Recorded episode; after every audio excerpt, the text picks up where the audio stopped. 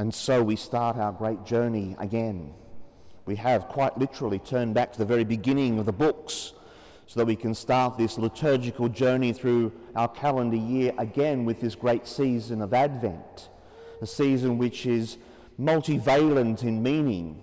It has a sense of looking back, it has a sense of looking forward, it has a sense of being present to the here and now so that we can be attentive to those things. It's unfortunate in one sense that here in Australia, Advent also marks the beginning of the, our end of year celebrations.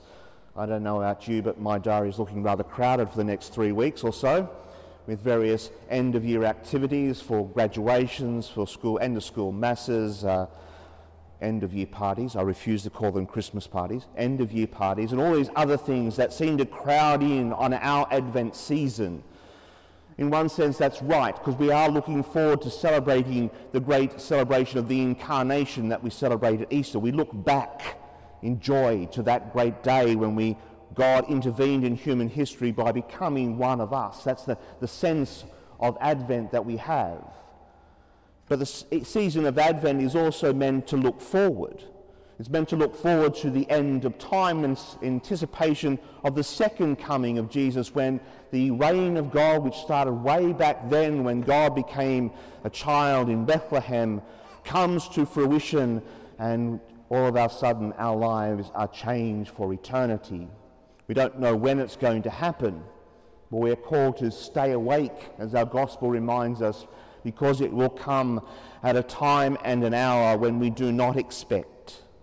So we look back in joy. We look forward in hope to the fulfillment of the reign of God. But until then, we look at the here and now because the reign of God was inaugurated in that stable in Bethlehem and it will come to fulfillment at some point in time in the future. But right here and now, we are called to be about making sure it has every opportunity to flourish as best it can. The world is imperfect.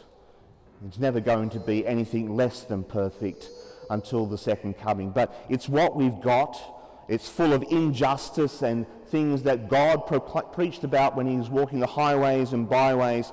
But we are called to do our small part in the here and now to make sure that the reign of God, that this Advent season is all about, has every chance of flourishing into what it can be, what it might be, what God calls it to be. So we look back in joy, we look forward in hope, and we look to the here and now with a sense of anticipation for the opportunities that God presents to us here in Newcastle in this day and age. When we are attentive to those, all three of those, we have the true sense of what Advent is.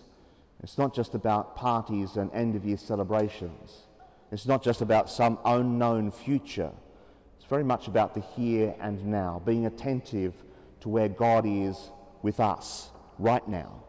So let's be attentive to all those things, enjoying this Advent season as we prepare for this great journey that we have embarked on once more as we journey through our calendar year.